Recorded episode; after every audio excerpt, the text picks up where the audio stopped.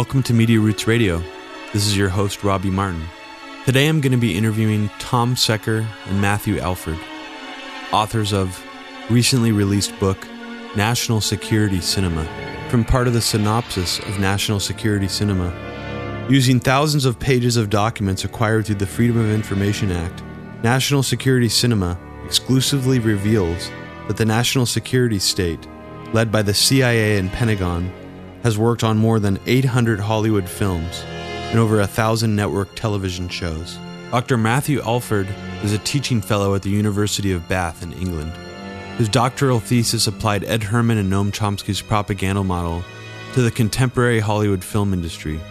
His first book, Real Power Hollywood Cinema and the American Supremacy, was published by Pluto Press in 2010. In 2014, Dr. Alford produced a documentary film of his research, The Writer with No Hands. Tom Secker is a private researcher who runs spyculture.com, the world's premier online archive about government involvement in the entertainment industry. He has used the Freedom of Information Act to obtain unique government documents since 2010, which has been reported on by Russia Today, Salon, Techdirt, The Mirror, The Express, and other outlets. He has authored and co authored articles for Critical Sociology and the American Journal of Economics and Sociology, and hosts the popular Clandestine podcast.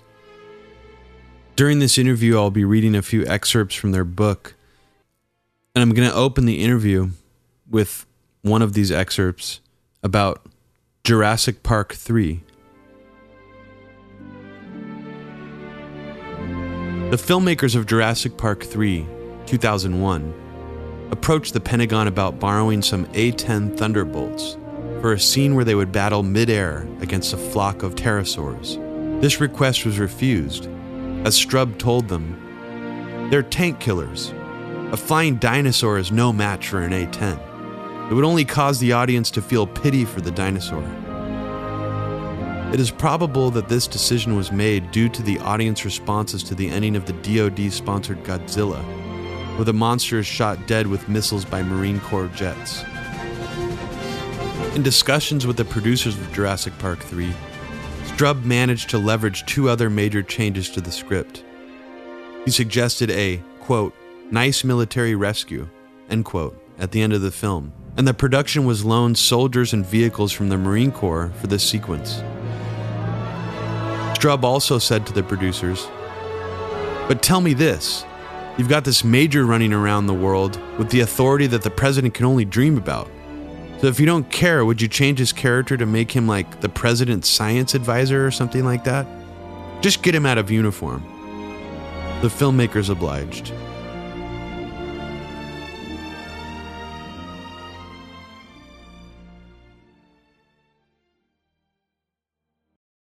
So thank you so much for joining me today, Matthew and Tom.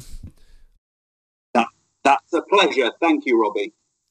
Yeah, I've been really enjoying your book. I just finished it last night, and I just wanted to say it is an extremely impressive piece of work, and I really value that you guys have put something like this together. That you know there is a, there are a few moments in your book where you say you know that you actually say we're speculating here, which I also appreciate. But most, I mean, the overwhelming majority of it is extremely well sourced, factually backed up by by documents, by quotes from filmmakers, uh, from the DoD, from different government agencies, and I learned a lot while reading it. I consider myself a film buff.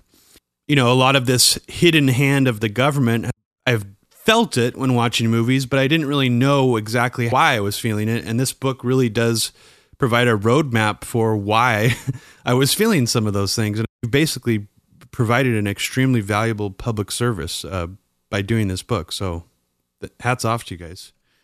Oh, what a really nice thing to say, uh, or a nice set of things to say. Uh, well, thank you very much, Robbie. I appreciate it. I'm going to jump straight to Appendix C to start out our discussion about what's actually in your book. Because at first glance, when you know, if you you see this, it almost doesn't seem, you know, you almost don't believe it. Uh, I mean, and I'm this is coming from me personally. I was I was looking at this list and I was like, is that really you know, my first thought was, are these all r- really true CIA supported influence films, FBI supported films?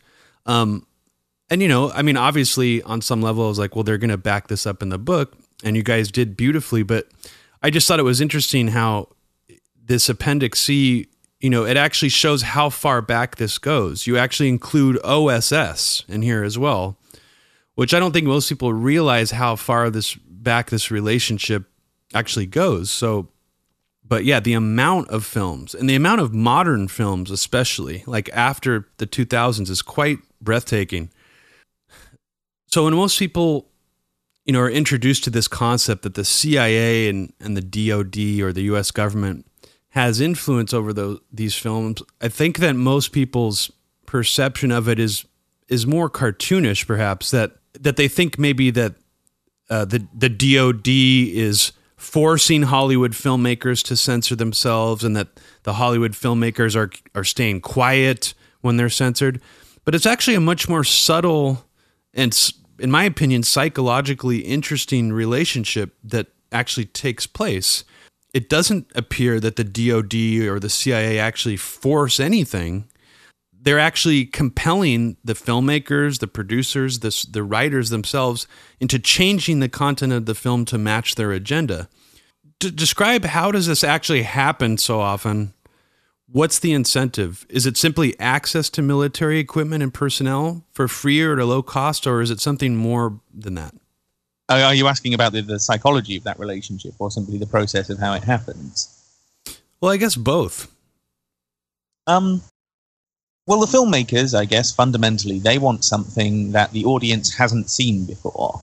Uh, that's always kind of what you want in Hollywood is enough that they recognize and they'll, you know, be able to get into it, but also some surprises and some extra cherries on top that make them come out thinking that was a special movie.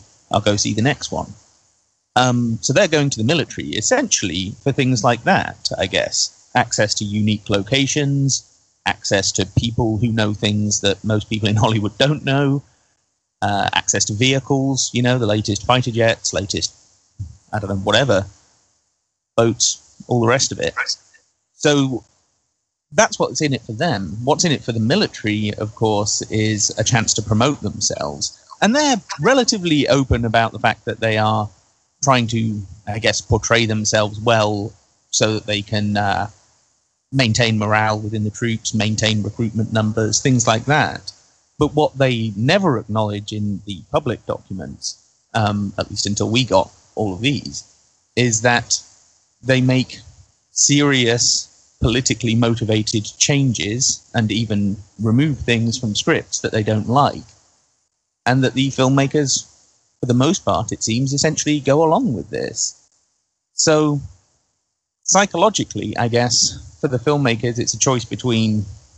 I suppose for them, I mean, they they don't exist in a structure that allows for a huge amount of creative freedom anyway, or at least the technology allows for a huge amount of creative freedom and the budgets, I guess.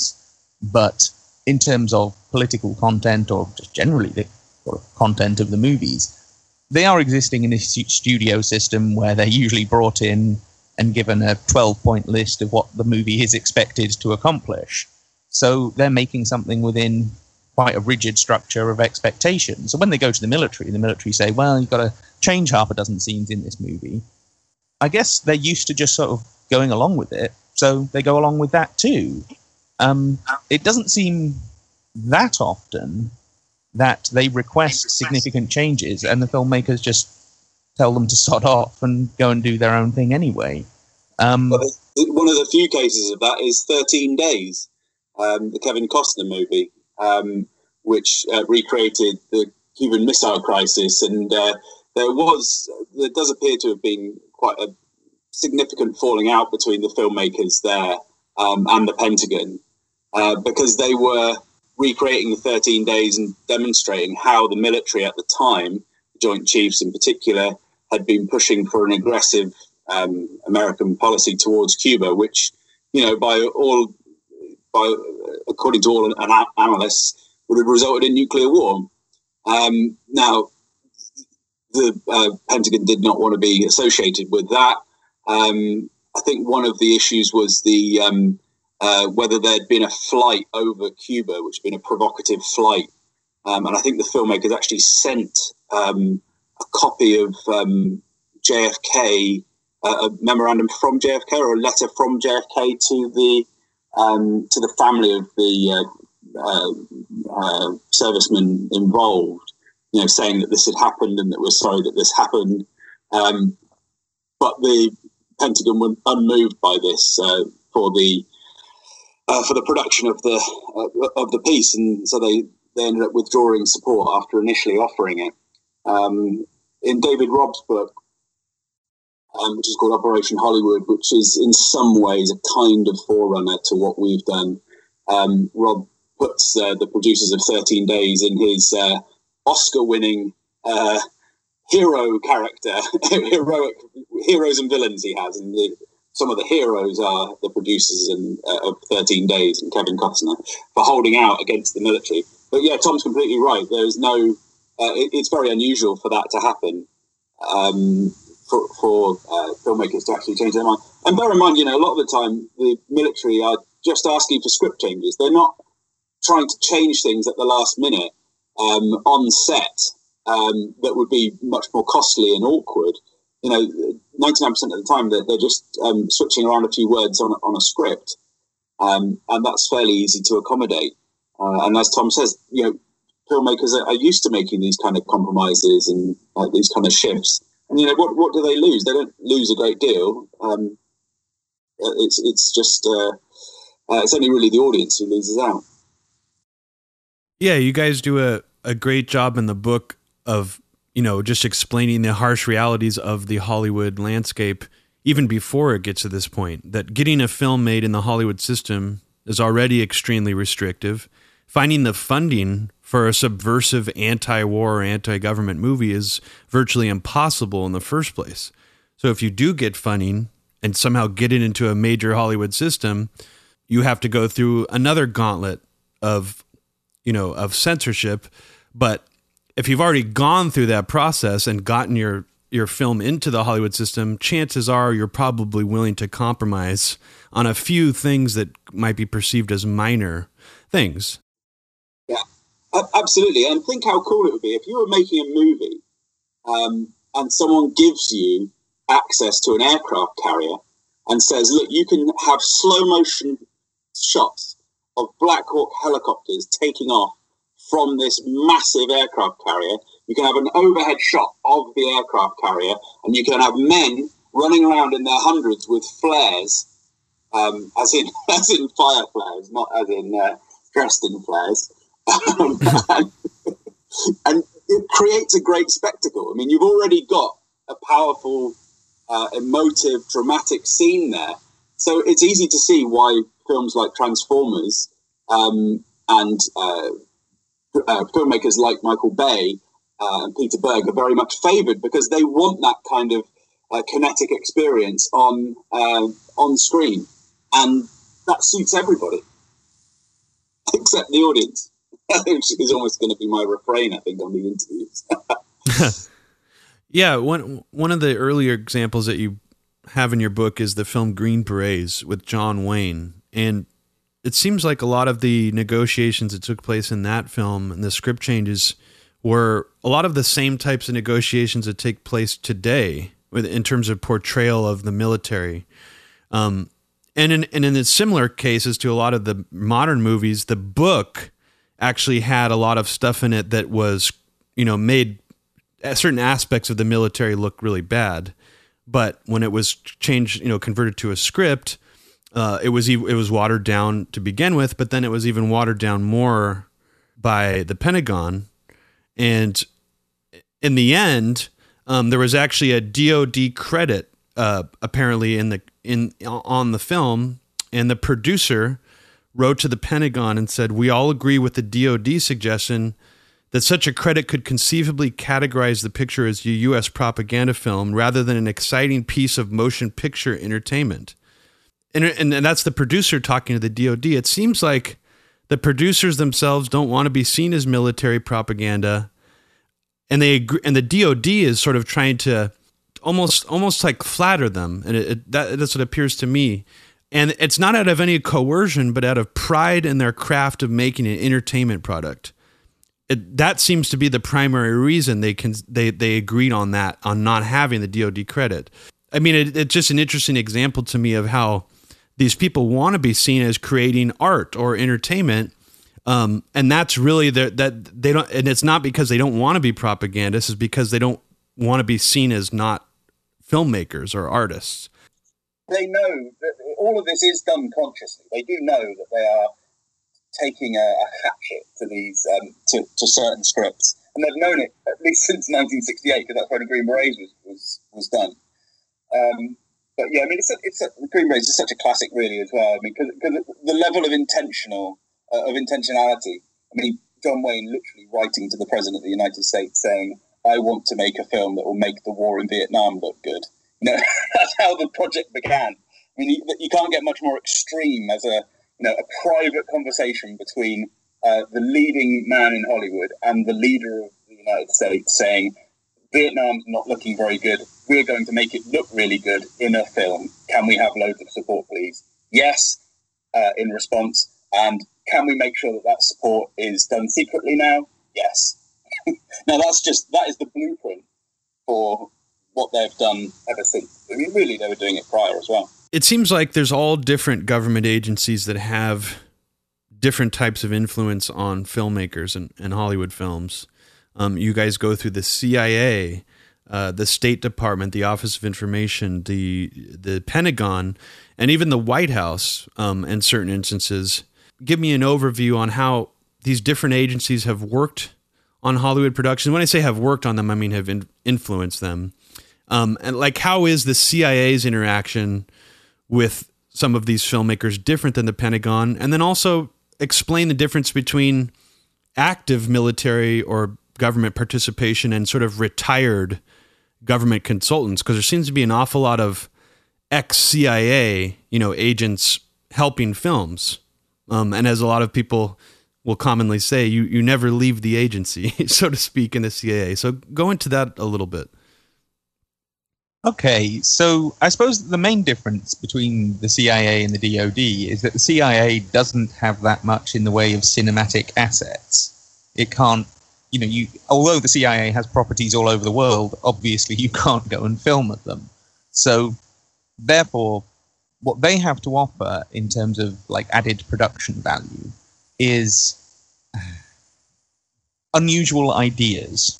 I guess would be one way of looking at it. Basically, stories that you haven't heard before. Because the CIA is party to all sorts of secrets, its own secrets, other people's secrets. So they can parlay some of that into a a cinematic asset, a storytelling asset. And so their influence, as best we can tell, is most prominent in the script writing phase, whether that's in pre-production or, you know, once the script has already been written and then they can go in and say, well, how about this in that scene? Or how about a storyline more like this? Um, Chase Brandon was renowned for spending lots of time pitching ideas to scriptwriters and har- harassing producers and saying, "Why don't you, you know, put this in your movie?" Um, so that would be the difference: is that the CIA, because they lack the cinematic assets of the DoD, they've had to be, at least since '96, when they founded the Entertainment Liaison Office, they've had to be a bit more proactive. They've had to sort of get out there and try and push ideas and uh, get involved early on in projects because otherwise you know they don't have all the aircraft carriers and so on that would draw people in and actually give them some kind of influence in Hollywood. So that's one difference. Um, I guess in terms of like one thing we have found though is that the DoD seems to be trying to ape that to some extent. They seem to have noticed the CIA's kind of rise in Hollywood over the last uh, 20 years and said, maybe we can learn a thing or two from that because they keep holding meetings with very high level executives at the major studios. And sometimes the Entertainment Liaison Office reports explicitly say this is so we can get involved earlier on in productions and so that our concerns and our messages can be incorporated into the script at the earliest stage. So as, well, there is that distinction. It seems that the DoD are kind of starting to play catch up on that front. As it applies to ex CIA agents, we aren't 100% sure, but the documents from the uh, Office of the Inspector General at the CIA, who conducted an examination of their relationship with Hollywood, did say that former employees are supposed to undergo some kind of briefing, some kind of uh, advisory interview, and things like that, whereby certainly if they write anything, if they're writing a script, that has to be vetted. Um, if they're just giving informal advice, it seems they are also supposed to liaise with the CIA's Office of Public Affairs and say, we're going to be talking about this. And they say, make sure you don't mention that. Exactly how much that actually happens, eh, that's the bit we're not sure about. It's supposed to. And we do know of several concrete examples of former CIA employees who are writing, in one case, comic books, um, Batman comics, seriously. Uh, and they I those storylines ha- wait, wait, have just to be vetted by the CIA. let me stop you there for a second. Do you, which Batman comic? Uh, this guy is called what was his name? Tom King. I'm pretty sure his name was. Okay, I'll Uh, have to look him up. Um, but his storylines sometimes involve the CIA, and they say we have to vet them to ensure there's nothing in there that y- you're not allowed to say. And that seems to be the CIA's primary interest here. It's not so much injecting things into propaganda in that sense. It's making sure that certain things kind of remain unsayable. Um, Interesting. so there again, that would be. I'm, I'm just saying, going back to your initial point about how a lot of people's idea of this is quite cartoonish. That's, I think, quite an important distinction. That usually they're working with semi-finished scripts and they're maybe making a few suggestions and, in particular, taking a few things out. It's not like the CIA is spending lots of time commissioning scripts or anything like that.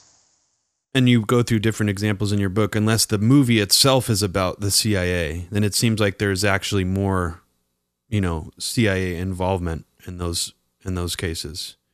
Charlie Wilson's War, um, and that movie in particular was interesting to me because in your book there it seems like there were several several lines, and a lot of the time it it comes down to just a few lines um, in in the movie, sort of making more light of the fact that the Mujahideen was funded by the United States, um, and it seems like some of those lines were removed, and then also they it's it seems like that movie attempted to make it seem like it's just this you know this congressman who just got together a few you know ragtag CIA guys to um, you know to launch this secret war without mentioning the the bigger picture and the bigger context of it of how CIA supported it actually was. Um, I think you even mentioned that the MI5 and different government agencies that helped that were also not mentioned. And it seems like om- omitting things in a, a- like a film like Charlie Wilson's War is very powerful way of of sort of tying the hands of what could have been um, a potentially very subversive story. Um, and I mean, were were you guys saying in the book uh, in your book that even the original story that Charlie Wilson's War was based on was what had even propaganda going through it, or was it the transition from book to screenplay where most of those the watered watered down nature of it took place? Well, I'd say, having read the original book, George Crile's book, he does. He, his version is certainly a lot more subtle and complex, and very much does point to this idea of the creation of Al Qaeda, the establishment of Al Qaeda at the end of the, the Soviet Afghan war, being a consequence of this CIA policy. And so, you know, whatever then comes after that that we blame Al Qaeda for is in some way on the CIA's shoulders. He doesn't shy away from that notion in the book, whereas they absolutely do in the film. And another point, just simple things, is like the book explicitly refers to Charlie Wilson, the congressman, as a CIA asset and to Gust as his handler. that doesn't make it into the film. It's just some sort of convenient buddy comedy where they just, you know, met up and they kind of hit it off, and so that's what happened.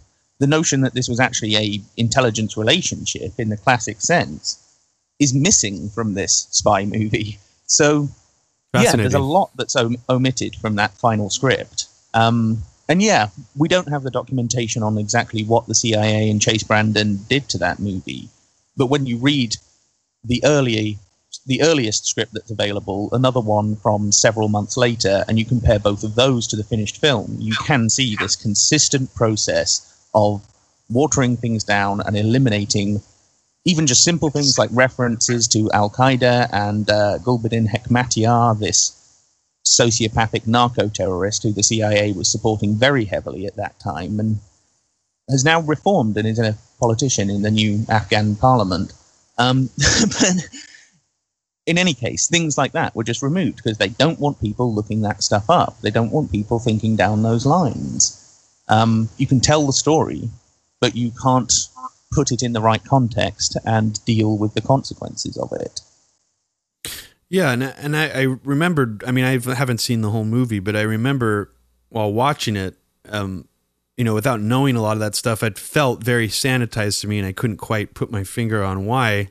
But one of the words that constantly comes up in your book, especially in regard to the Pentagon uh, working with with Hollywood filmmakers, is they prefer that at every every opportunity to civilianize um, military personnel. And in that example you just mentioned, it almost seems like the CIA would very much prefer that CIA assets aren't even seen as quote unquote CIA assets. They're just seen as civilians, um, you know, who, who, who go out and drink and party. Um, so in that it almost seems like they're trying to civilianize uh, the CIA and Argo, I guess would be sort of another example of that. But there, but there, it seems to be quite a trend in the 2000s of making movies that portray the CIA as just as civilians and as regular people. Most a lot of them comedies. Um, so I don't know if you guys have any comment on that. I was kind of just ranting there. Um, you guys have anything well, to say about that? you're certainly not wrong that the CIA does seem to love comedies. I mean, uh, Meet the Parents, Meet the Fockers, Bad Company, uh, you could argue Charlie Wilson's War is a comedy. In fact, I think it's primarily a comedy rather than a spy film or a war film or a politics film. Um, so, yeah, I guess the CIA have a chronic problem in that they were a little bit late to the party when it came to actually establishing a kind of positive PR relationship with Hollywood. And by that time, quite a lot of filmmakers had got in there and portrayed the CIA kind of as parts of them really are, parts of the CIA really are, as quite a kind of dark, murderous force. So, in responding to that, they can either try and make light of it and try and make themselves look like, uh, I guess, lovable rogues and clowns to a certain extent, um, or at least the people that they work with can look like that anyway. Or they can try and, in some way, co opt that and turn it to their favor because if you look at something like Homeland, the CIA aren't a friendly, cuddly agency, but the message in that and in quite a lot of other CIA sponsored products is that we live in a dark, complex, dangerous world that requires rational people who are willing to do what is necessary. So aren't you aren't you glad that we've got a CIA? Because you can't. There's never been like a CIA equivalent of Battleship let's say, you know, just a completely, you know, pro CIA, great, how, you know, da, da, da, um, there's never been anything quite like that. So the CIA do have a somewhat different relationship with Hollywood to the DoD, is all I'm getting at there. That is a nice distinction, actually. Um, and one of the uh, really good cases of that is the 2001 film Spy Game with uh, Robert Redford. Um, and where you know, that could be construed as a film that is opposing uh, the American government and Central Intelligence Agency. But I think actually, because partly I suspect because there was some CIA influence on, on it, that was a film which, although presented this world of spies as this kind of backstabbing, dramatic place, nevertheless presented the world as being extremely dark and dangerous, and therefore this is the only solution to that kind of um, reality of living. Um, and so when you do have, you know, you want to um, to get your guy from Russia to to defect.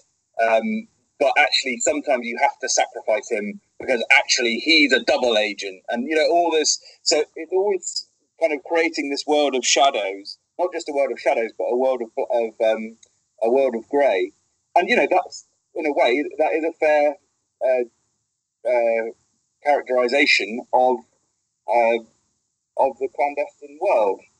But again, the, you know, there are compromises that come with that, and the compromises appear to be very consistently uh, the sanitization of film scripts. And you know, we don't really need to be propagandized like that. That's not.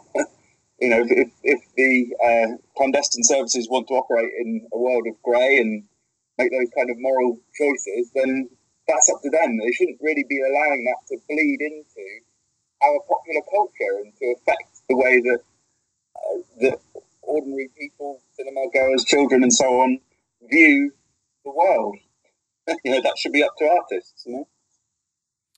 Yeah, it's. I mean, it's interesting that you mention this gray um, way that the CIA is portrayed. I mean, it almost seems like, in some ways, it's sort of the noirification of the national security state. Um, it's it's bizarre, um, but it also makes a lot of sense.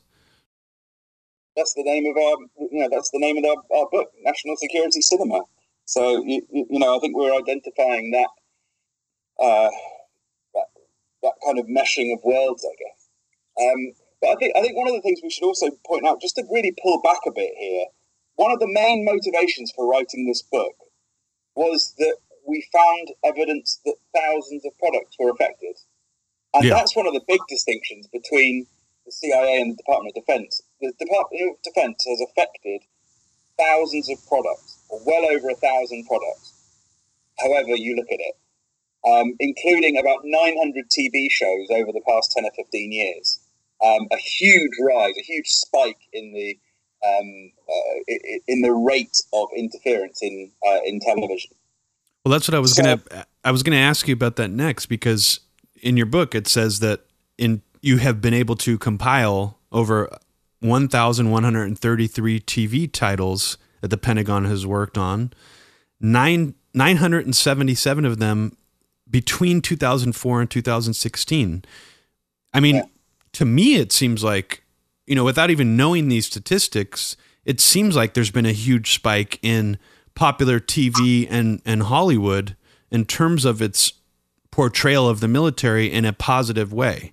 Um, you know, compared to the past, it seems like a, a very alarming number. But I mean, in general, you know, does this also match up with the amount of involvement they've had with Hollywood? Um, you know, or is it just TV? Because it seems like it is. I mean, it feels like it is full spectrum, mainstream popular culture that we're on a. You know, we're getting more and more positive portrayals of the military in the 2000s than I can re- remember, you know, during my youth or even during the 90s um, when I was in high school. Well, I, I, I, I, think we need to be a bit careful with that because it, it, we always believe that we're in a period of time which is, you know, the crisis time or that things are getting worse or, you know, that there's some kind of point that's coming. Um, and we just don't I just don't think that the research is out there to say whether popular culture at the moment is more militarized or less militarized. You know, we're pointing to a simple fact, which is that there are about over a thousand products that have been affected in the past 10 or 15 years. And that is a big spike in the number of products that have been um, advised upon um, by the military and other uh, uh elements of the government but we don't really know the extent to which they have actually affected those products.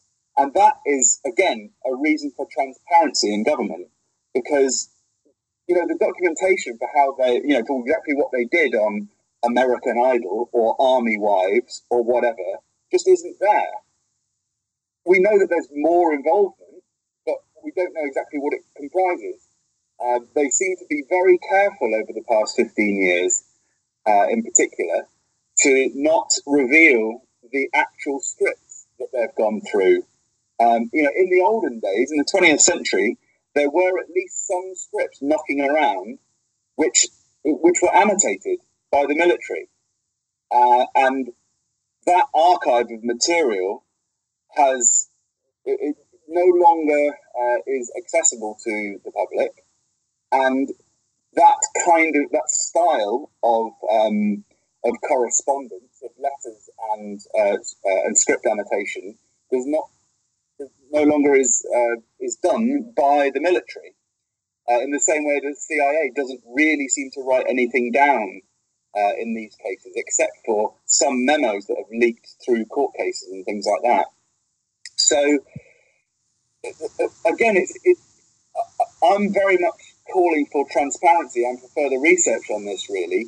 Uh, I, I, mean, I suspect you're right, Robbie, that there probably is more militarization in uh, in our culture, but it's quite a leap to say that, particularly when you think back to you know what were the 1940s like? We're having a war, the, world war at the time. The 1950s, massive propaganda campaign against communism. 1960s and 70s, Vietnam, you know, killing three million people across the other side. You know, that's huge. So, and then 1980s, Ronald Reagan, you know, uh, the uh, re-establishment of the militarized mindset, you know, coming, uh, you know, him, uh, Reagan himself coming from Hollywood. So, you know, there's always been times where this relationship and uh, the militarization of culture has been important. I, I just don't know if, if it's more important now or not, but I would just say that it's always been something that's been quite carefully hidden and underplayed uh, by all of the relevant parties, whether that's the uh, people in the entertainment industry uh, or the people in those government organizations, or indeed by the academics themselves uh, and the uh, reporters and journalists. And that's what we're shining a light on here.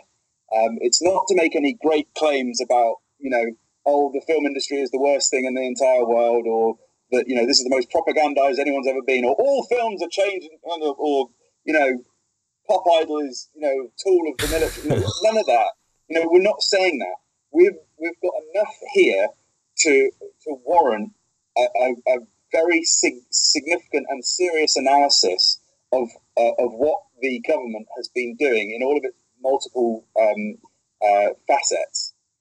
And that work does need to be done.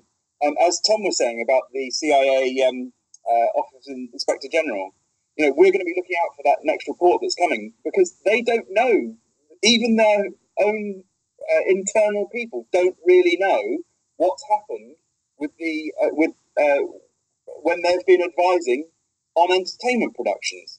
The accountability over this whole issue has been poor. I would say I would characterise it as poor, and that needs to change. Well, I, would say poor, and in some cases non-existent. So, um, yeah, yeah, it, it, it is a real problem. Um, I mean, just another way of answering your question, Robbie, is that yes, it does seem sometime around 2004, uh, the Pentagon got involved in a lot more TV series. There's two big reasons for that that I can think of. One is that there was a lot more TV. The arrival of, of digital TV services and early versions of on-demand, you know, streaming services and so on and so forth just meant that there was an awful lot more TV being made, and therefore there was more requests to the Pentagon. Another thing is that I think it was in 2005 they actually relaxed their rules that said that they couldn't work on reality TV shows. For the first few years of reality TV, the Pentagon basically just turned their noses up at it. But then, for some reason, a decision was made. This is actually recorded in one of the liaison office reports that yes, we can now start accepting requests from reality TV. And since there's so much reality TV out there, that therefore meant that they were getting involved in more productions. So I don't know if that's so much a result of Pentagon aggression in the entertainment industry, so much as just the way that the industry has developed at that particular time and up to the you know time we're talking now. So I'd, I'd see it more that way. I guess is what I'm saying. Yeah, that's a that's a fair point. I mean, it, it's and it's also as you said that the amount of accountability is um, shockingly absent. So, you know, the more we move into the digital era, perhaps it's easier to to find you know some record of these things. Well, you'd have thought so, but actually, that's part of the whole disgrace of it. You'd have thought it, it wouldn't be difficult to, to make this material available through the Freedom of Information Act. You know, we have got a, you know a lot of uh, a lot of material, but surely the actual script should be there. Surely the actual correspondence between the producers and the military should be there. That why is this being withheld?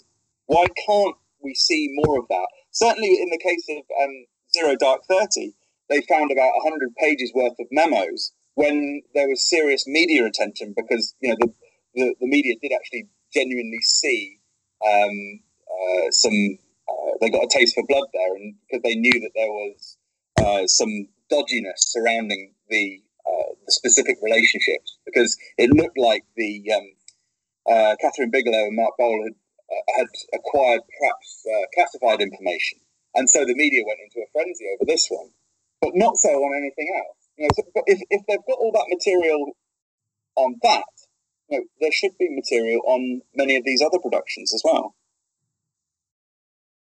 Even if it doesn't say that much, at least we'd know. Iron Man and the Marvel Cinematic Universe. Air Force Captain Chris Hodge, the Defense Department's project officer for the production, commented that the Air Force is going to come off looking like rock stars. In exchange for this very positive portrayal, they helped with almost every aspect of the film, from script research and technical advice to on location filming, providing aircraft and airmen as extras. An early draft of Iron Man from 2004 shows that it was originally far more opposed to wars and the weapons industry than the version that made it into cinemas. In the earlier version, Stark's father, Howard, is still alive, and it is he who runs a massive weapons manufacturing business, which Tony opposes while working on developing advanced technologies that are peaceful. When others suggest that Tony adapt his inventions into weapons, he rejects this, repeatedly saying, No military contracts. When Tony discovers that Howard, along with fellow military industrialist Justin Hammer, have been stealing his designs, weaponizing them, and then selling them under the table to North Korea and other rogue states, he fights back. Tony creates the Iron Man suit as a means of countering and struggling against the military industrial complex, rather than as a supplement to it, as in the finished film. In one scene, Tony Stark confronts Justin Hammer, calling him a technology laden sociopath. Stark believes that the plot is just about making money, but Hammer corrects him, saying, quote, Your father will settle for nothing less than the restoration of the order to the world. The original script not only criticized the moral corruption of the arms industry, but characterized it as seeking to rule the world. Several years later, the producers of Iron Man did not have a finished screenplay when they actually started shooting the movie, which meant that director Jon Favreau and star Robert Downey Jr. had to improvise a lot of the dialogue while they were filming. This is because almost all of the 2000 script had been jettisoned or radically altered. Howard Stark and Justin Hammer were watered down from military industrial megalomaniacs into the Obadiah Stane character who is merely selling weapons to terrorists to increase profits. Tony Stark briefly flirts with pacifism instead of being committed to it throughout and he creates the Iron Man suit to take revenge on his captors, not on the arms industry. As I was reading your book, I got the sense that in a lot of instances, what you were showing, what's publicly available, what we can get access to, perhaps could be the tip of the iceberg for some of these films. Um, so a lot of it still seems very opaque. So I mean, I I encourage anyone out there who wants to do you know do follow up research, continue digging in this area to to do it because it seems like there is a lot more information to uncover, even if we, you know, even if it's being deliberately hidden. So, um, well, I will say this, this Robbie, that we do know um, as part of the various correspondence that we got as a result of these FOIA requests that there is approximately ninety boxes of oh, yeah. communications, draft scripts, production agreements script notes, whatever the hell it is that's in all of these folders, that's now, um, I think, been moved to the like uh, Marine Corps History Archive Center. and it's just sat there in an archive somewhere. And we've been able to get like a handful of these folders. And in a couple of cases, it's been relatively mundane. In the cases where there have been full script notes and communications between them, it's always involved this kind of deeply politicized changes and even outright censorship of subversive or otherwise difficult elements of the script. So we can only assume that what we have here is going to be duplicated in other films that we don't yet have any documentation on. How many of, of those hundreds of films? We I, I, don't want to estimate, to be honest. It could be ninety percent of them. It could be thirty percent of them. But again, this is the point: the lack of accountability, the lack of just publishing this information or releasing it freely in response to legitimate FOIA requests means that in so many cases we can't say. We took our best shot at it we put together the best material that, that we could dig up in terms of demonstrating how politicized these script changes can be. And we came up with, I don't know, a few dozen examples. There's a lot in that book, but I imagine there are probably dozens, if not hundreds more. Was you know the ninety boxes, uh, uh, Tom? Uh, just remind me, was that uh, just Marines?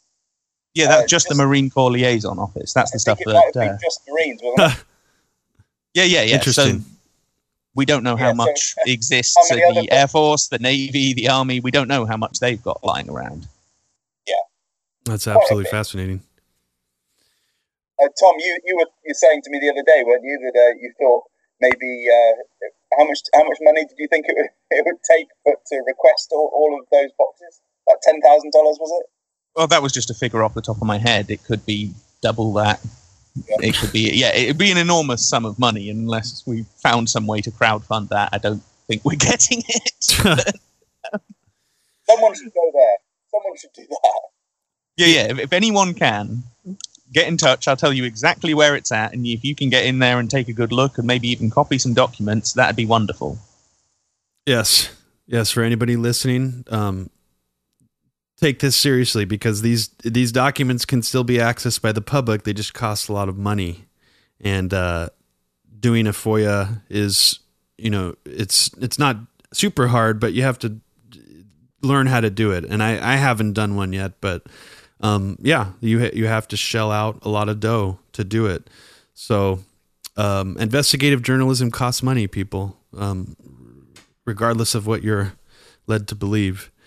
Um, some of the uh, some of the requests are, are free, and some some of them um, end up costing money for reasons that I never quite understand. Tom has been called what were you, Tom? A vexatious requester. Yeah, the, the Foreign Office called me a vexatious requester, which basically meant they were sick of having to answer my FOIA requests. Um, and that they messed me around so much that I got a little bit hostile and told them, you know, this is kind of a farce of democratic accountability when it takes six months and then they turn up and say, oh no, we can't actually release any of this stuff to you. And then when you appeal it to the information commissioner, they say, actually, they should have released all of this. And then they mess you around for another three months before they actually give it to you. And because I got a bit grumpy in my communications with them, it's like they just stamped me, you know, vexatious requester and are now trying to avoid my FOIA requests. So. It, it can be, be a fun process as well.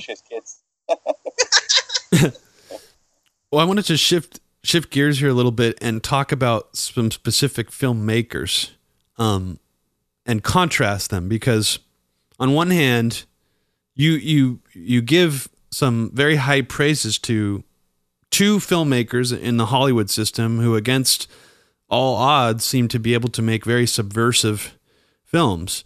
Um, one of them is Paul Verhoeven, um, who I think you give higher praises to than than Oliver Stone, who is another filmmaker you mentioned.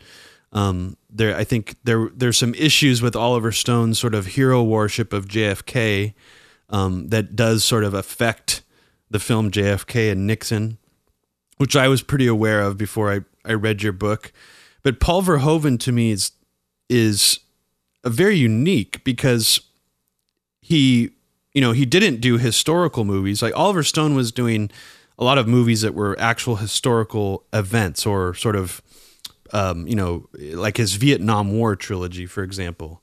Um, but the Paul Verhoeven managed to wrap extremely subversive, anti-corporate, anti-government messages into essentially sci-fi films. Um, and on the other hand, uh, you have filmmakers who seem to be completely intent on being military military propagandists like Michael Bay and Peter Berg. But let's let's wait to talk about them a little later. I wanted you to speak on Paul Verhoeven and Oliver Stone and why you think they stand apart from this, and uh, some of the films that they've made, which you think are particularly good examples of sort of a unique, you know, fairly high budget film um, flying in the face of most of these um, strict paradigms that exist or, or attempts to censor scripts. Well, I was going to say Tom should answer this, but I was just going to begin, um, if you don't mind, because thought might be a good way of doing it, which is to say that uh, Paul Verhoeven has not made a film in Hollywood, I think, since 2002. So, uh, you know, there was only a brief period of time where he was able to be effective in this regard.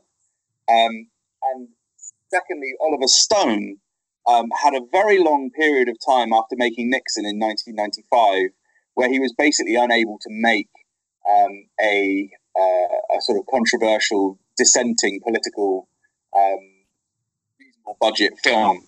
Uh, he ended up making Snowden in 2016, although Tom may have remarks about that as well. I, I would also say, you know, uh, uh, again, with Oliver Stone, yeah, he kind of hero worships Kennedy, and, you know, we can point out the uh, sort of historical uh, weaknesses in that kind of uh, narrative retelling. But at the same time, again, I think we do have to come back to this point. They, you know, they're making movies, so you've got to expect there to be a hero, and you've got to expect there to be a bit of mythologizing. At least he's open about his sources. Um, quite apart from the fact that you know the stories he's telling are really compelling. Um, but you know, he he produced a, a book for both JFK and Nixon and did extensive interviews explaining why he thinks this as a historian and how he's got in other historians and expertise.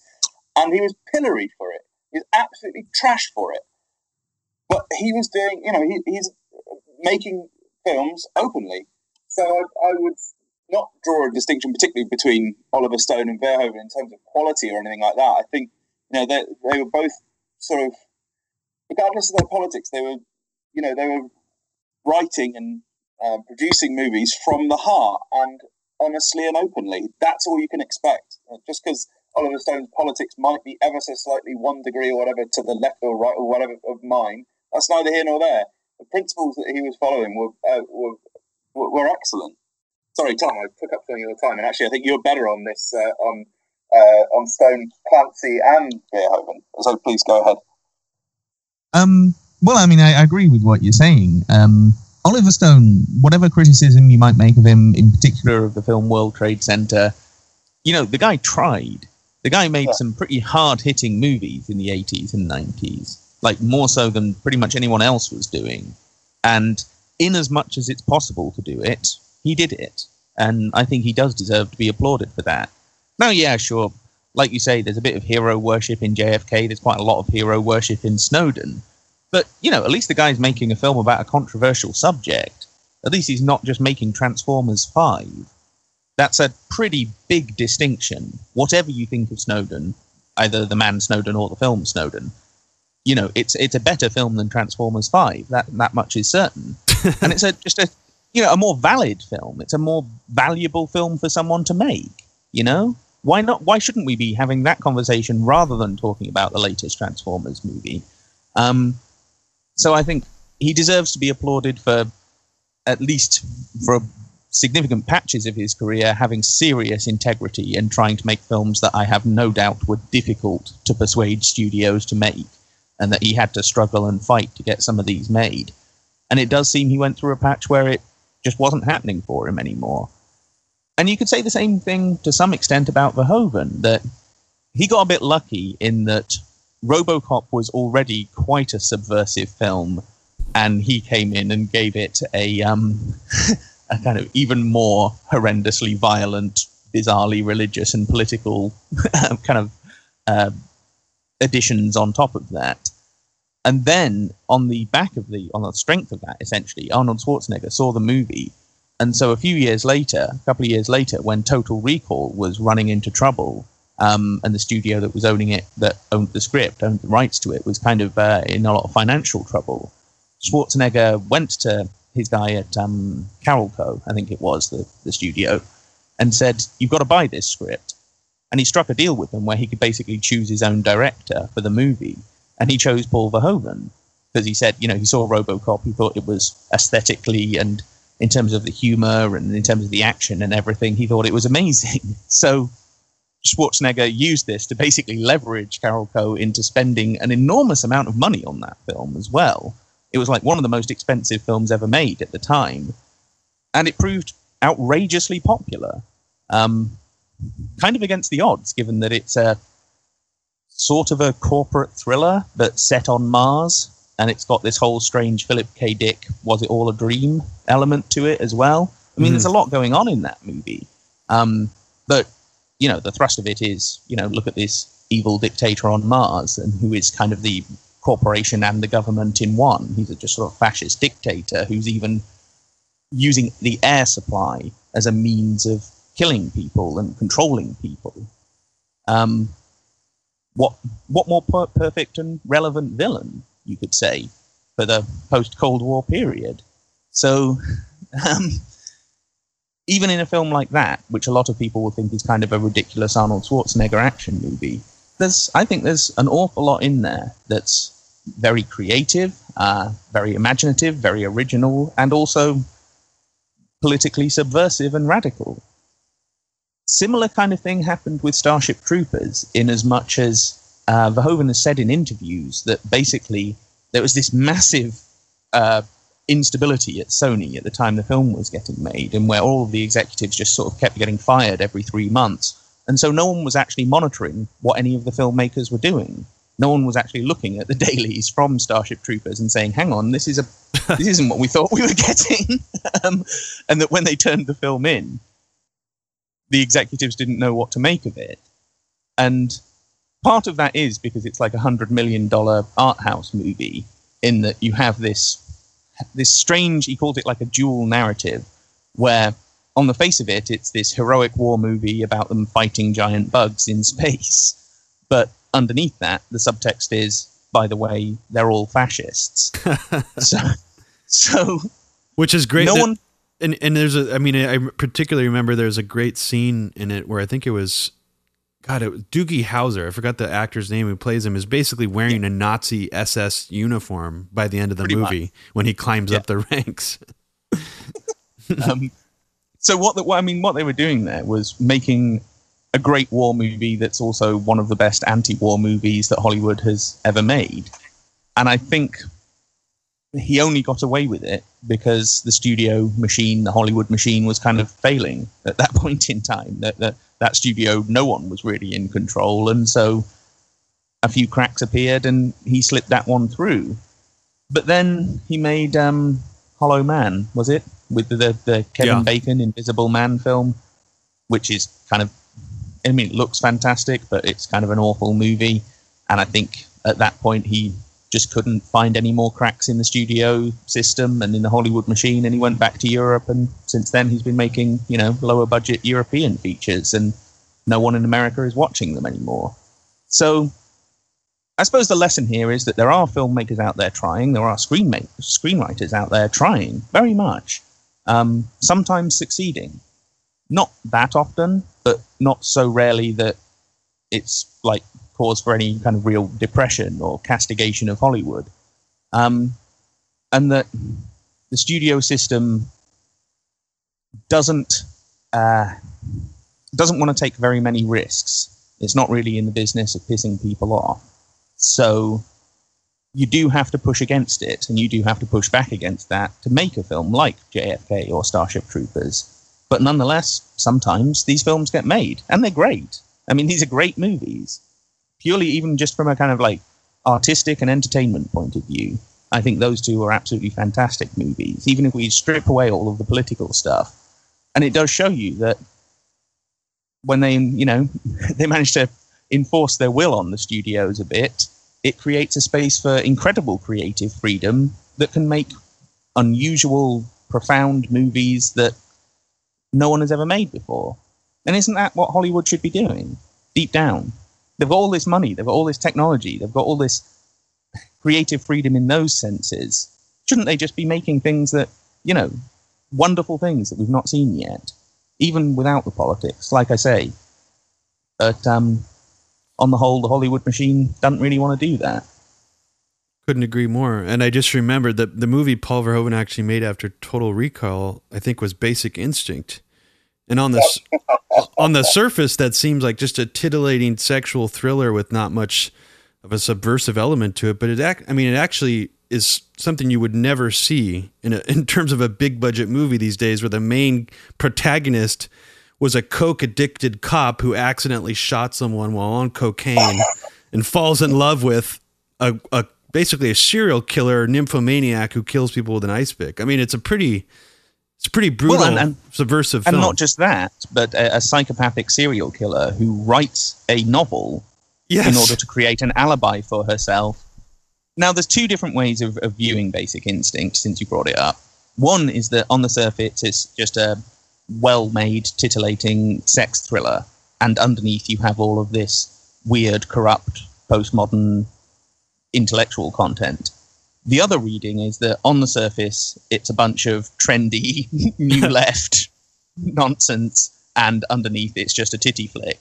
So it does sustain both of those interpretations, and I think Paul Verhoeven would probably agree with both of those interpretations. So, um, make of Basic Instinct what you will, really, but um, I'm firmly in the camp that RoboCop and Total Recall and Starship Troopers are among the best films made in my lifetime. I can't help but agree. I mean, especially RoboCop. As much as I love Total Recall, I think RoboCop wraps it up onto such a great package. I mean, the the the the just the idea of privatizing the police force, building killer robots. I mean, it's it's got everything, and even the the sort of the yuppie rivalry in the off in the workplace leading to actual murder, which is great too. Um, you know, kind of corporate white collar people killing each other.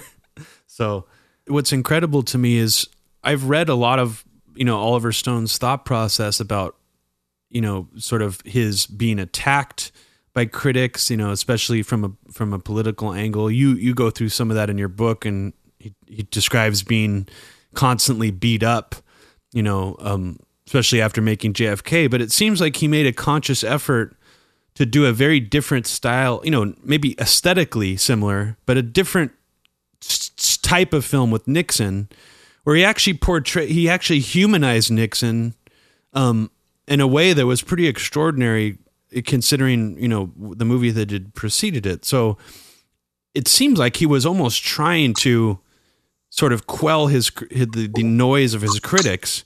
And and there's actually an interesting debate that was on, aired live on C-SPAN between him and several of his critics um, around the time of Nixon coming out, and they actually sort of they they say, well, we hated JFK, we thought it was sort of conspiracy garbage. You know, we we feel that you've been sort of redeemed with Nixon.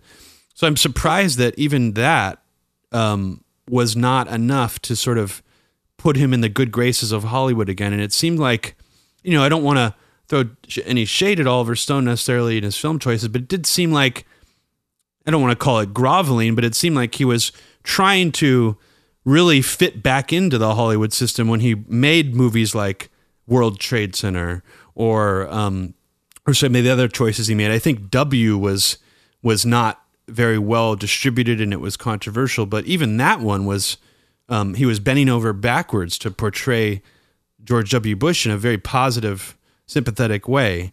Um, Well, I think I can comment on that. I'd, I'd say, I think I'd disagree actually, because I think in the case of Nixon, um, yes, he was more sympathetic to Nixon than many anticipated, but that's because he wanted to use Nixon's character to throw into relief the horror of the uh, of the whole American system, political system, um, which he calls, uh, or the Nixon character uh, played by uh, Anthony Hopkins calls the Beast. Yes. So I think that Nixon was actually a really still. I still think he was really hard on it with the um, with a creative exploration of, sub- of subversion. I'd say in the case of W, um, which was uh, yeah 13 years um, uh, after his sort of last subversive one, I would I would agree with you in terms of the you know I didn't think it was a terribly sort of powerful film. I mean it was it really sort of just trots through George George W Bush's life. Whether that was to do with I, I, I find it unlikely, having read about the film a fair bit, find it unlikely that Oliver Stone was trying to be too submissive or groveling there. I think that was probably more to do with the fact that he had to film that within about, I think, 39 or 40 days. So it was a real rush job. And it was right at the end of the uh, Bush administration as well. And they wanted to get it out prior to Bush leaving office. So it all had this kind of, I just felt that creatively that didn't really come together. I'm not sure that it was to do with Oliver Stone's um, a sort of uh, any kind of dilution of, of Oliver Stone's politics. But I do agree with you more broadly that Oliver Stone's politics had been quashed from his mid 40s until his mid 60s in terms of the, the way that he could. Uh, the, I mean, he's admitted it himself. You know, the energy that he had, he talked about um, that he had, the youthful energy he had in the mid 90s. You know, he said he just didn't have it, um, and that was fairly shortly afterwards. You know, he was talking about making all these different films, you know, he had he had an idea about the CIA for one that was a, a, a production, and um, he was going to direct the Peacemaker and um, with Clooney and some other things like this. But you know, none of those projects ever came to fruition, and I think that was, I think that was probably a lot of it just burnout. Um, and maybe some of that would have happened anyway, regardless of the political pressure. You know, people do get burnt out in their forties or whatever. But uh, yeah, I, I, think I think it's probably a little bit harsh though to, to have a go at him about W, and definitely too harsh to have a go at him about Nixon, which I think was continued along his line of, uh, of, of uh, very imaginative um, and playful uh, direction with uh, political material. Wanted to see a sympathetic portrayal of Nixon, might have been able to see it that way, while not sort of detecting that that layer underneath. Because in a lot of ways, I feel like JFK and the movie Nixon, uh, Nixon is almost sort of a spiritual sequel. If we're talking about the backdrop of each movie, sort of being the beast or the the this this hidden system or or whatnot. Um, but Tom, do you have anything yes. to say on uh, on Oliver Stone? Well, uh, only that. I mean, I think Nixon is his best film. It's the one I like the most for sure. And um, you like the deleted scene though, with uh, the eyes going funny on. Um, oh yeah, that's it's, it's, CIA director. Yeah, that's a very odd scene. Um, but I mean, I, I think he he almost kind of deconstructed the biopic in what he did with Nixon, because, like you say, everyone was expecting this to be some kind of uh, very critical film, like almost uh, an anti-Nixon piece of propaganda almost, I think, was what people were kind of anticipating. And what he actually did was portray some of the worst of Nixon. Um, there is some scenes where he, you know, he is batshit. He is just going crazy. He's lost it. Um, and it does seem that for a while Nixon did just lose it.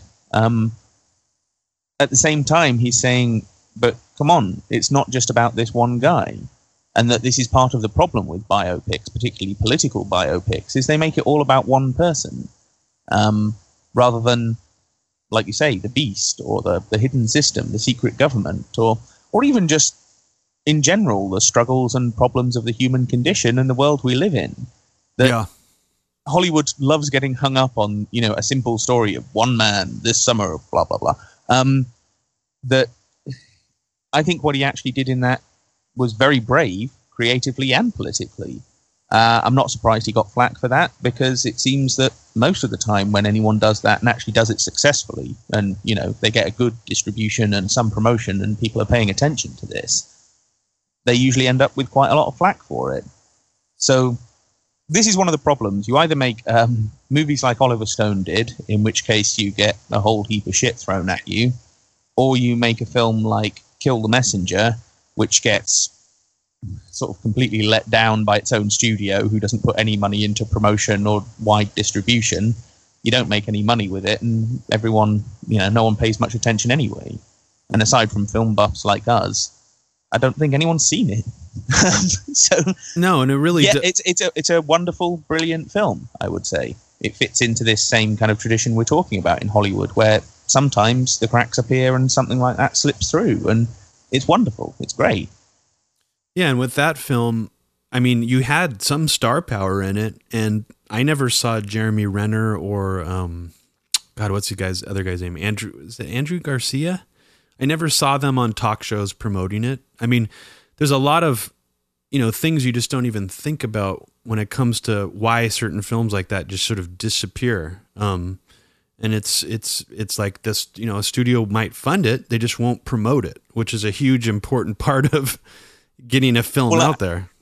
Actually, I think in that case, Jeremy Renner put up about half of the money for the film. You're kidding. because they were having so much trouble getting it financed. Because obviously, you know, Gary Webb story. Who's going to finance that?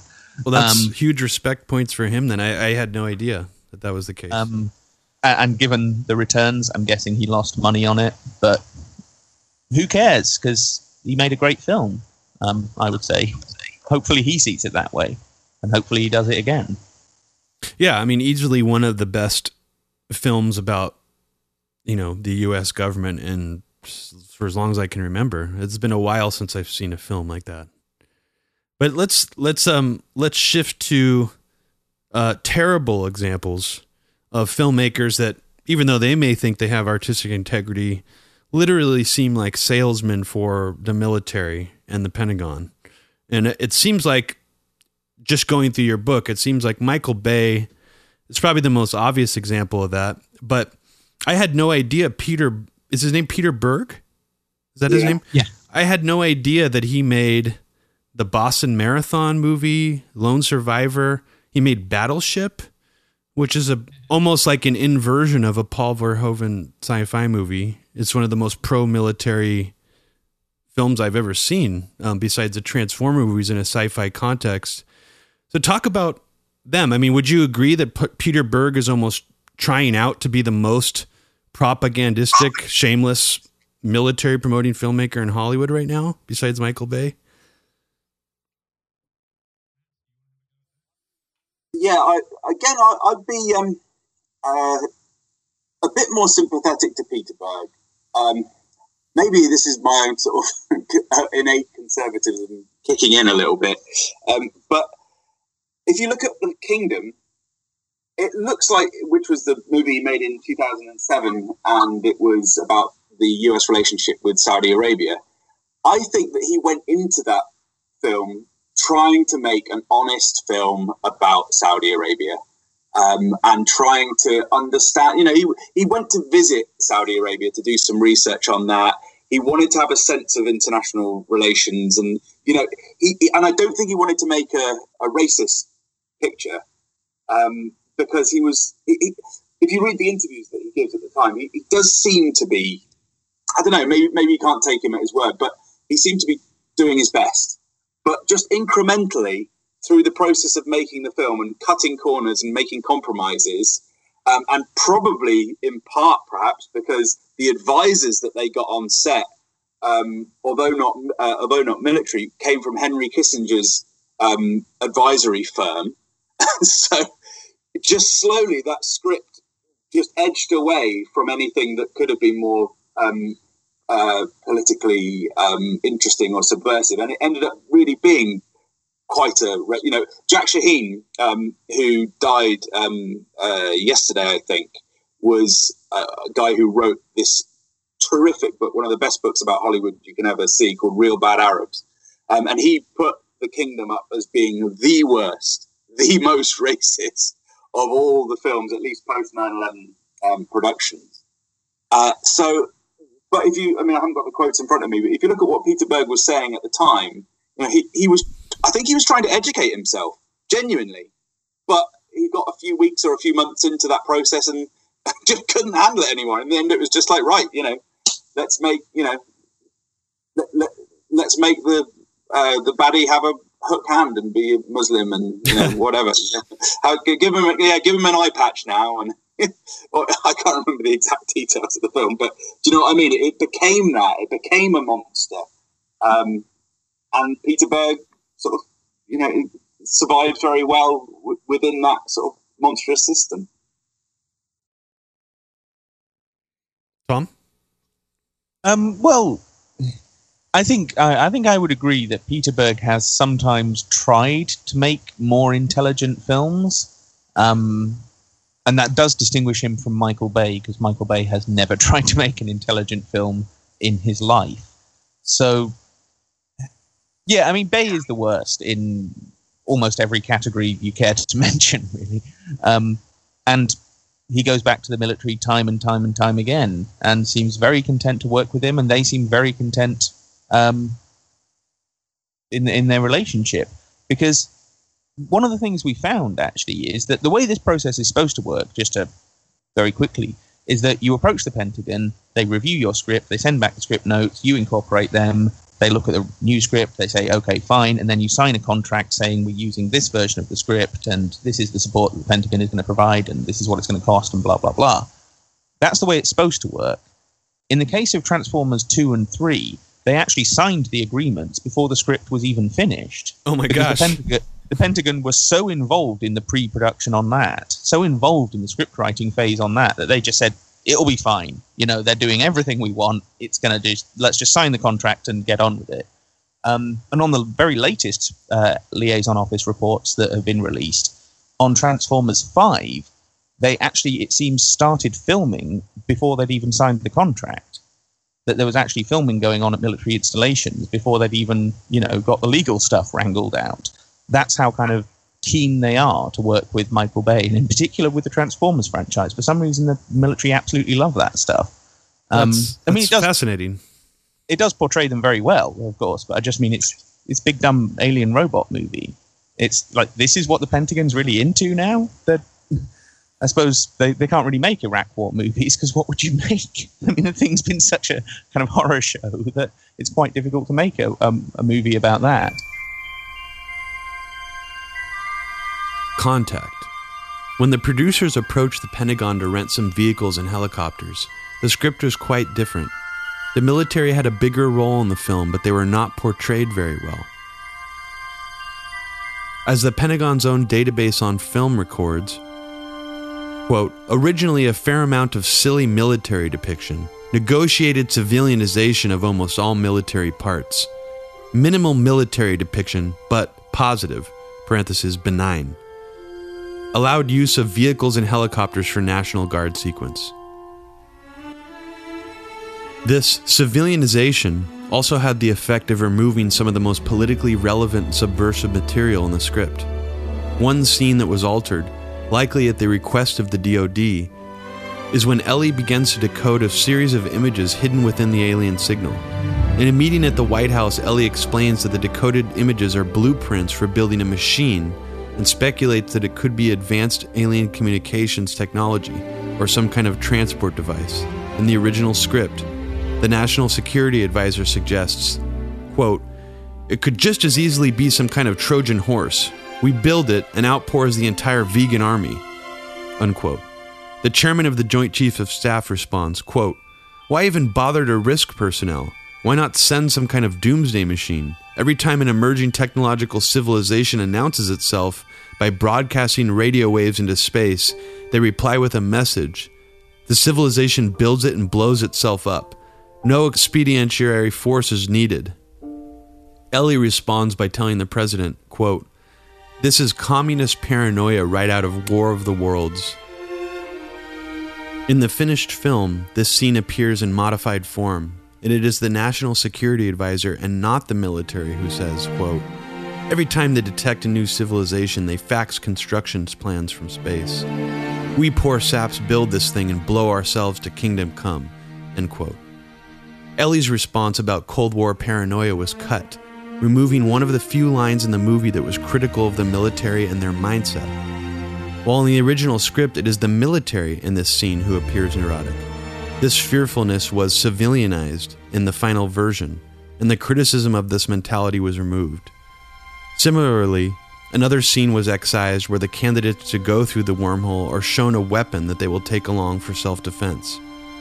This deletion included Ellie's objections that, quote, I question the thinking behind sending the first ambassador to another civilization in armed, basically announcing our intentions are hostile, end quote.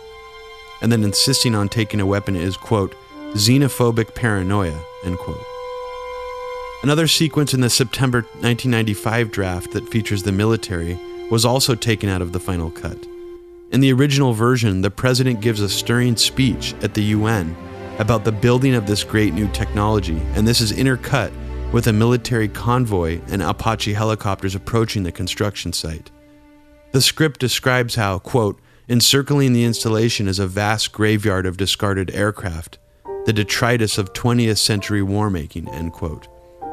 This is rather obvious symbolism representing how technological efforts are moving from the violence of the 20th century military industry to peaceful 21st century space exploration.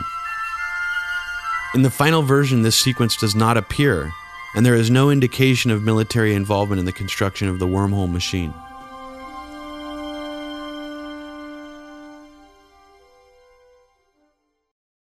The, the concept of civilianizing military personnel, does that refer to emphasizing the human qualities, the sort of that this this military guy is just a regular guy like the rest of us who has family and kids and you know or is it or is it actually in specific instances trying to say we don't want this character to be an active military we want him to be a civilian?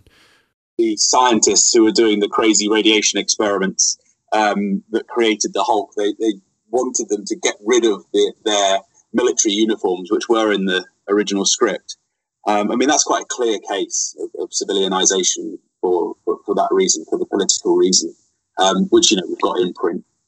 So in the case of so in the case of Transformers, uh, it seems like the military in that movie is portrayed very much like they're you know a ragtag group of normal guys and they you know the banter and the, just the way they por- they're portrayed and they're portrayed as not part of this larger more cold military system um, in that movie. But I don't know if that's you know I might be misinterpreting that concept of civilianizing. It, and in the case you just mentioned, Matthew, that's a literal.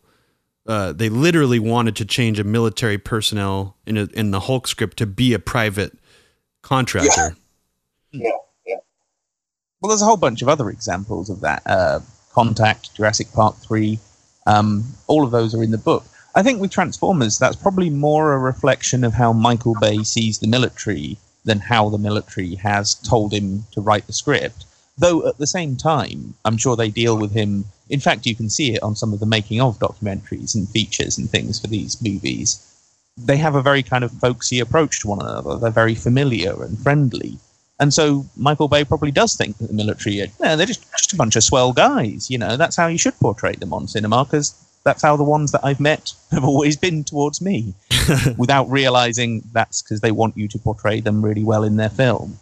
Um, yeah, I think that's really important as well. I think for, for those of us who've like spent many years of our lives reading books about power, for example, and propaganda um, and the political system, it's you know it, it's kind of obvious to us that there is a problem at least with powerful organizations that where, um, particularly uh, in the United States, which is the most powerful country on earth, that these uh, some of these mentalities have kind of become malignant, and these organizations like the National Security Agency have become a threat to us rather than something that is uh, you know that is fulfilling its uh, f- fulfilling their remit.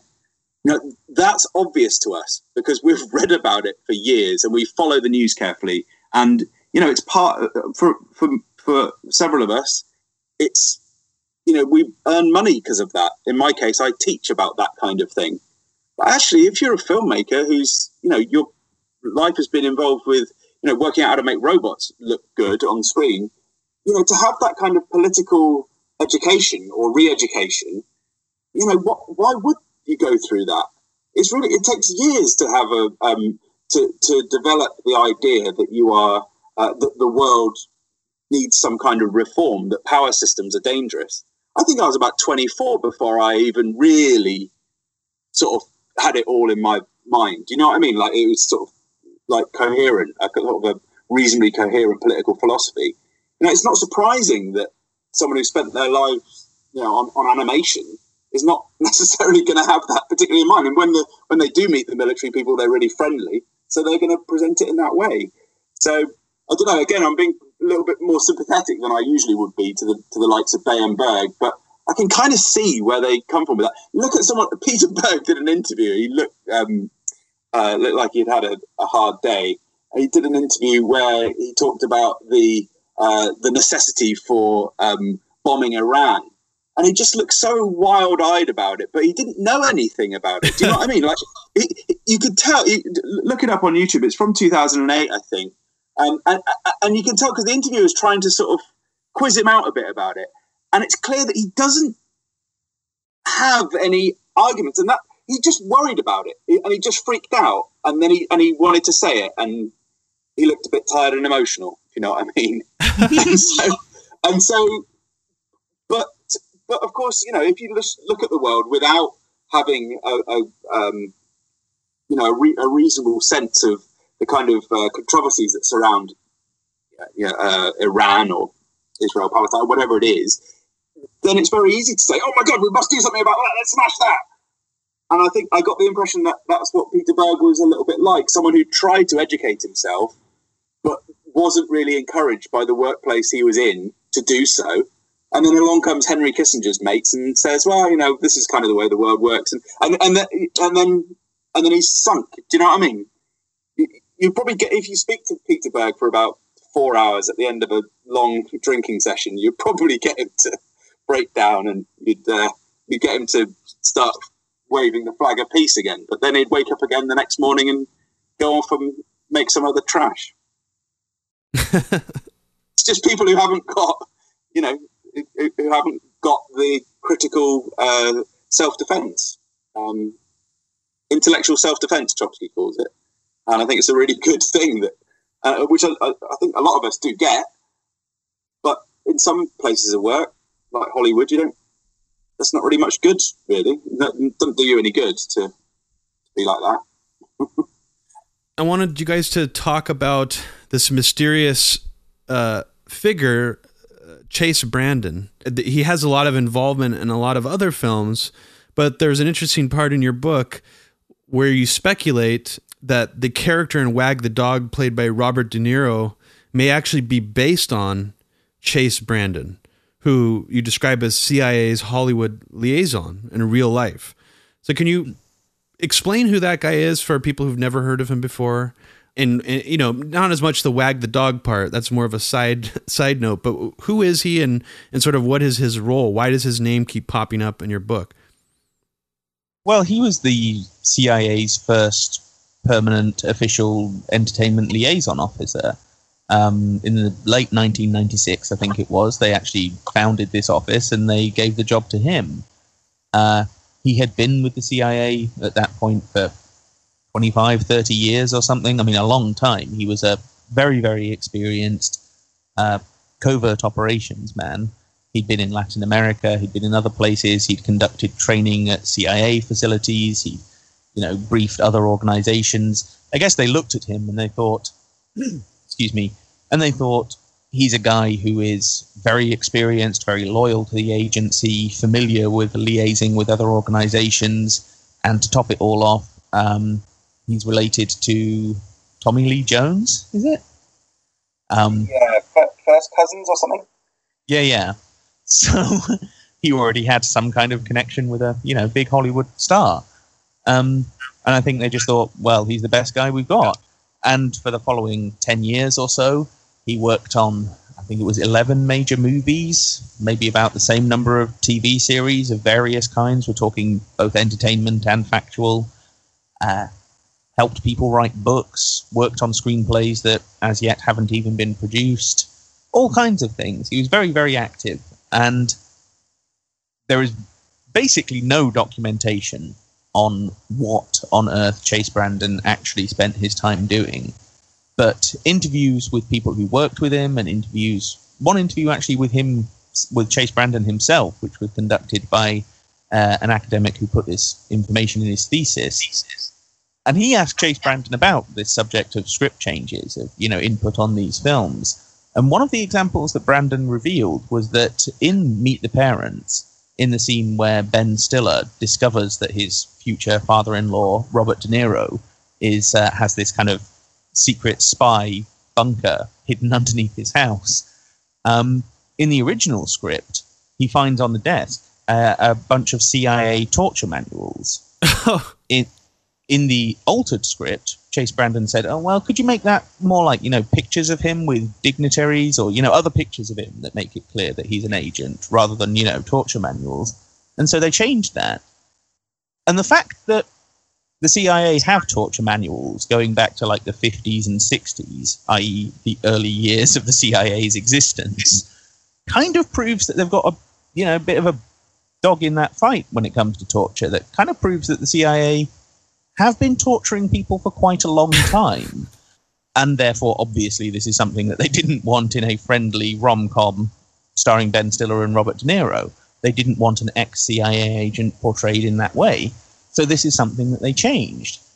Now, we don't know what Chase Brandon did on most of the episodes of the TV shows and most of the films he worked on, but the little we do know shows that he was very effective at discussing things with screenwriters, at suggesting things that would work from a televisual or cinematic entertainment point of view, but also would portray the CIA or the world around the CIA in the light that they found desirable.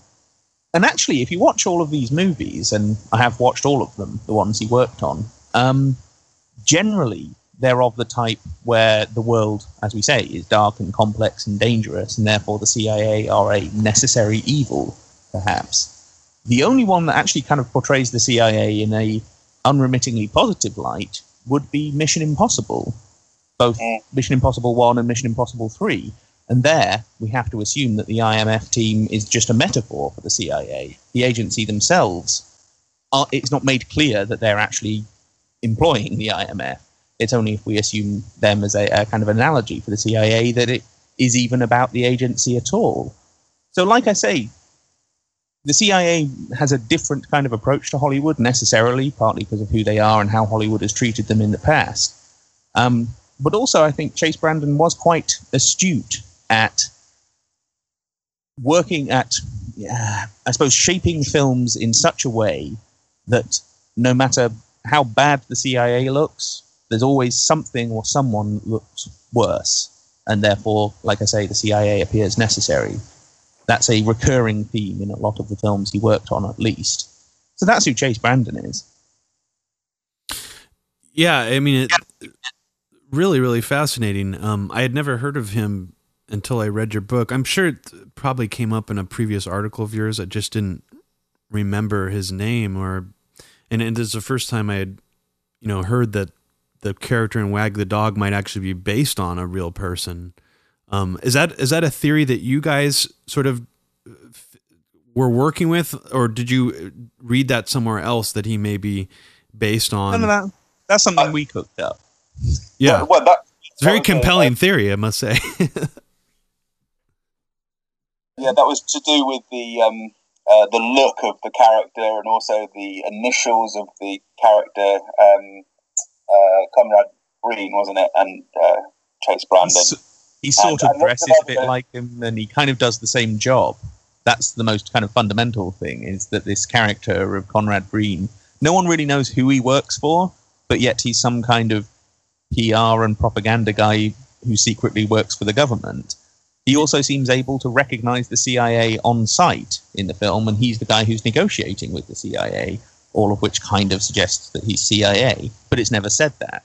So you could put all that together and suggest, well, they were making this film just at the time that Brandon arrives in Hollywood, and you could look at Robert De Niro and say he went on to make three films with Chase Brandon.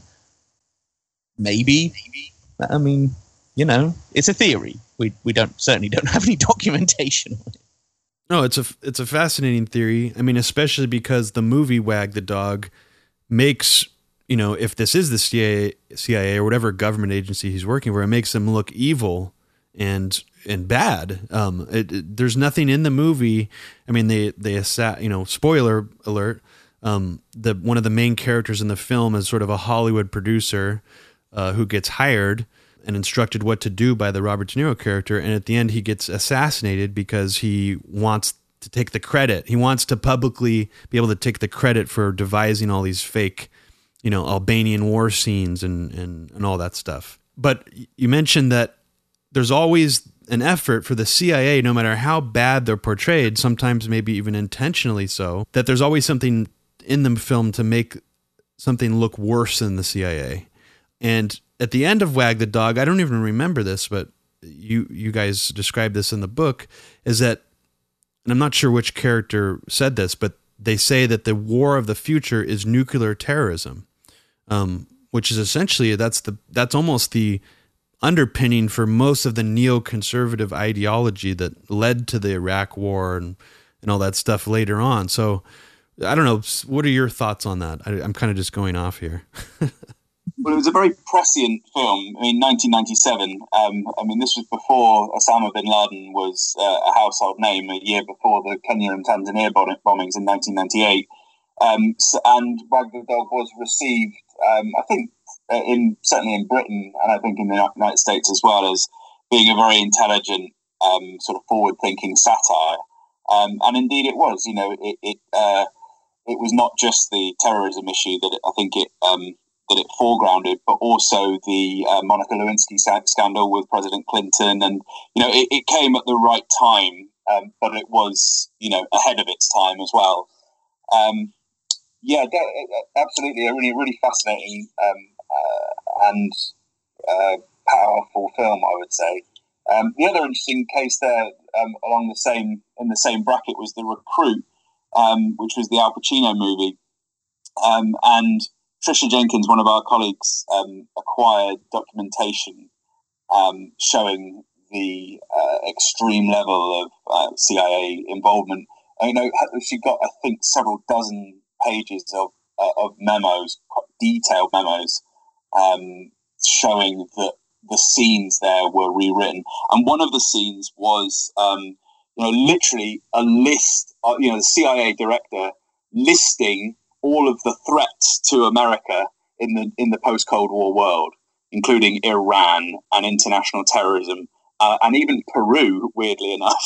uh, so it was like this. This was a, um, a movie which um, very much seemed like uh, uh, you know, a, a, a, there was a, deliberate political um, uh, attempt to manipulate from behind the scenes by the Central Intelligence Agency. Um, and that was one of the ones that, you know, that, uh, quite a lot of documentation has come out on. Um, but again, the documentation has only really come out in the past two or three years. Again, it's incomplete. Again, it's only one film of several dozen that have been impacted by even just the Central Intelligence Agency, let alone um, these other thousand plus um, of Department of Defense products over the last hundred years. We really are working in a field that has got uh, is really been dominated by one person, uh, one academic called uh, Larry Suid, and you know very few other people have been publishing anything in the field until at the very least the turn of this century, you know, 15 and 16 years ago. Um, but really, even then, it's been so uh, sparse, um, and many of the conclusions reached have been um, really quite uh, tepid. That that's one of the main reasons that Tom and I thought we should interject. Uh, and of course, then there's all these other movies that are coming out now, which keeps the issue current all the time. Um, you know, Tom and I saw uh, Wonder Woman the other day. No, was it just me who saw Wonder Woman? Um, which we think may have um, military support, but we're uh, Tom's waiting on the uh, on the documents for that. Um, and then there's uh, uh the Kong film Skull Island, which uh, I watched today. Tom watched yesterday. That you know we thought would be um, uh, have military involvement, but it looks like this is one of the occasions where the script was perhaps saved a little bit and was perhaps made a better film because they, they got a lot of the military hardware from the government of Vietnam and so the compromises that they'll have made would have been a lot less. So, uh, uh, sorry, I'm, I'm slightly going off on, on uh, going off on a tangent now myself, but um, I'm just saying, you know, that, that, there's it feels to us that this was a very necessary book to to write. Um, to be honest with you, I didn't really want to write another book, but it, it kind of, on this subject, but it seemed like uh, with the documentation that was coming through to uh, to us. It seemed like we really had to had to do it, and uh, and, I think it is important to, to keep an eye on these on these upcoming uh, upcoming productions and uh, and also some of these other upcoming internal reports, such as the um, the uh, Office Inspector General uh, report by the CIA. Absolutely. I mean, I, I, I encourage anyone listening to this, anyone who's read uh, the book you guys have put out, to um, dig for themselves. And you know, if you, there's a movie out there that you're curious about, I mean, there are methods to get access to these documents and to find out this information and the the the work the work is out there to be done. There's there's plenty plenty of work to be done still. Um, and I would I would imagine you guys could probably write more books about the same subject. so, Tom, do you have anything to say to close us out here? Well, just to try and emphasize and encourage people to actually, if you haven't already read the book, please do go and get a copy because we we worked very hard on this. Um, an awful lot of work, both on the research front and on the writing front, has gone into this. And I think, I mean, we're both, Matt and I, are very, very proud of what we've been able to put together here. In terms of, like, it's a very readable, accessible book about a very important topic that it seems no one had ever written this book before. And I guess if we hadn't, I'm doubting anyone would have. So uh, that's why we wrote it. That's why you should go and check it out and get a copy. Um, and just that, bear this in mind, not in a like hostile or paranoid way, but just bear it, bear this in mind when you're watching a film that there are these forces that, both on the studio side and on the government side, that are systematically making films generally less subversive and imaginative than they would otherwise be and maybe to try and support those smaller films, those smaller, more radical films a bit more, and you know, talk more about those and share those around and recommend those to people because then maybe we'll get a few more of them. I completely agree with that. Do you mind if I just make one comment? No, um, please. I always, I always, I think this is the last thing I wanted to say, but I put out a message earlier uh, on social media asking for uh, people's responses to uh, to movies, which anti-war films they liked, and all this kind of thing. Um, and the response was was huge. You know, there's been um, scores and scores of comments, and I think it is important as well that what to, to, to say. Tom and I are, I think, shining a light or opening a window on this what we see as a scandal of hidden government activity uh, in Hollywood, having some significant discernible impact on many more productions than than people realise. But I think people do uh, the range of expertise from people on cinema goes way beyond what Tom and I, or, or, even a small group of people, can, can do. Like cinema is really something that people can get a lot out of, and there are very positive messages um, in uh, in films and the way that people interpret films. Uh, people have listed all sorts of movies here including some that I haven't seen. Full Metal Jacket, Paths of Glory, Good Morning Vietnam, Platoon, All Quiet on the Western Front, Burn, Charge of the Light Brigade, Jacob's Ladder, um, Wonderful Times, uh, J'accuse, um, yeah, the, District 9, that was, that a good one. And there are, um, I think people's experience of, of cinema and of entertainment generally is so rich. I mean, think, I mean, there's coming up a thousand films released each year. Uh, you know, there's maybe up to 100,000 major movies that have been made over the past century or so. And me and Tom don't know all of them, let alone how the, how each of those have been changed by the government. Um, and Hollywood is a really rich uh, area of, of, stories. You know, all sorts of stories from left and right, and you know, surreal and everything. Um, so we are sort of saying, you know, it is a wonderful world. you know, we're not trying to sort of poo-poo it. Um, it, it is a, um, a beautiful tapestry of culture that is, is created. But it is also important, particularly when you notice the sort of the trashier end or when you think, you know, when you sort of smell, you know, oh, is there a bit of bullshit here? Yeah, I mean, often there is. And then uh, on those occasions, it is worth checking out.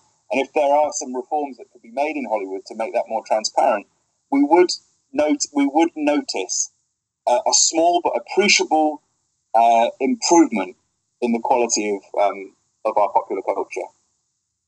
Excellent, guys. Yes, I uh, recommend everybody buy a copy of National Security Cinema. I don't know if I should recommend Amazon though. Is there is there a better place that you would prefer people buy your your book from? Sadly, it's only available on Amazon, so sorry guys, but it's Amazon or nothing. So please do buy it, and for an extremely reasonable price. Although the I think I got mine for some, maybe a promotional price. I'm not sure if it's still that low, but it is extremely pleasurable to read. Um, very well organized. Uh, a ton of work went into this book. Um, you can, it, I mean, it almost seems like a passion project in a way. I mean, it, compared to some of the other books that I've read with this amount of research um, that you guys have done. So I, I, really appreciate this, and I will be recommending it to everyone who's interest, who's remotely interested in in the ways in which propaganda seeps into our our culture. So thank you very much, guys. Thanks for being so complimentary, Robbie. Yeah, yeah, and thanks for having us on to talk about all this. The Terminator franchise. Was there ever a film series that ever fell off a creative cliff quite as high as The Terminator? From indie success to mega blockbuster success and onto mediocrity, then, finally, formulaic drivel. Unclear until now is the role played by the Pentagon in trashing this once celebrated franchise. The Terminator franchise was originally described as, quote, anti nuclear and anti authoritarian. This was indeed the tone of the first two films, but by the third, and especially the fourth in the series, it had been completely co opted by the Department of Defense, with the result that it became a direct champion of the US military. By the fourth movie, Terminator Salvation, 2009, the franchise had made a clear shift towards supporting establishment narratives, despite its earlier reservations. The DoD provided assistance, and the film was shot in Kirtland Air Force Base. A central theme is whether John Connor should prioritize striking a decisive military blow against the machines or rescue some captured humans who are entombed with shades of Auschwitz by the Terminators the classic humanitarian war scenario. For a world that is set just 15 years after a global nuclear holocaust, the survivors are fancifully healthy, not to mention Harry. Indeed, people hang around the streets of Los Angeles, a U.S. submarine patrols underwater, and the Air Force still functions above the ground. Radiation poisoning seems to be of little concern, even though two further nuclear explosions occurred during the course of the film. The military actually conduct a heart transplant in the midst of war in broad daylight above ground. None of this is an issue for director Joseph McG as he normalizes the unthinkable. Instead, he concludes the films with words that were surely inspired by or directly written by the very forces that destroyed the planet in the first two films. Skynet's global network remains strong, but we will not quit until all of it is destroyed. During periods of heightened popular concern about nuclear weapons, films like Doctor Strangelove and the British made Threads engaged thoroughly with the serious consequences of conflict. Even the flash forwards from the first three Terminator films hinted at a horrible futurescape of pain, deprivation, and ad hoc guerrilla warfare.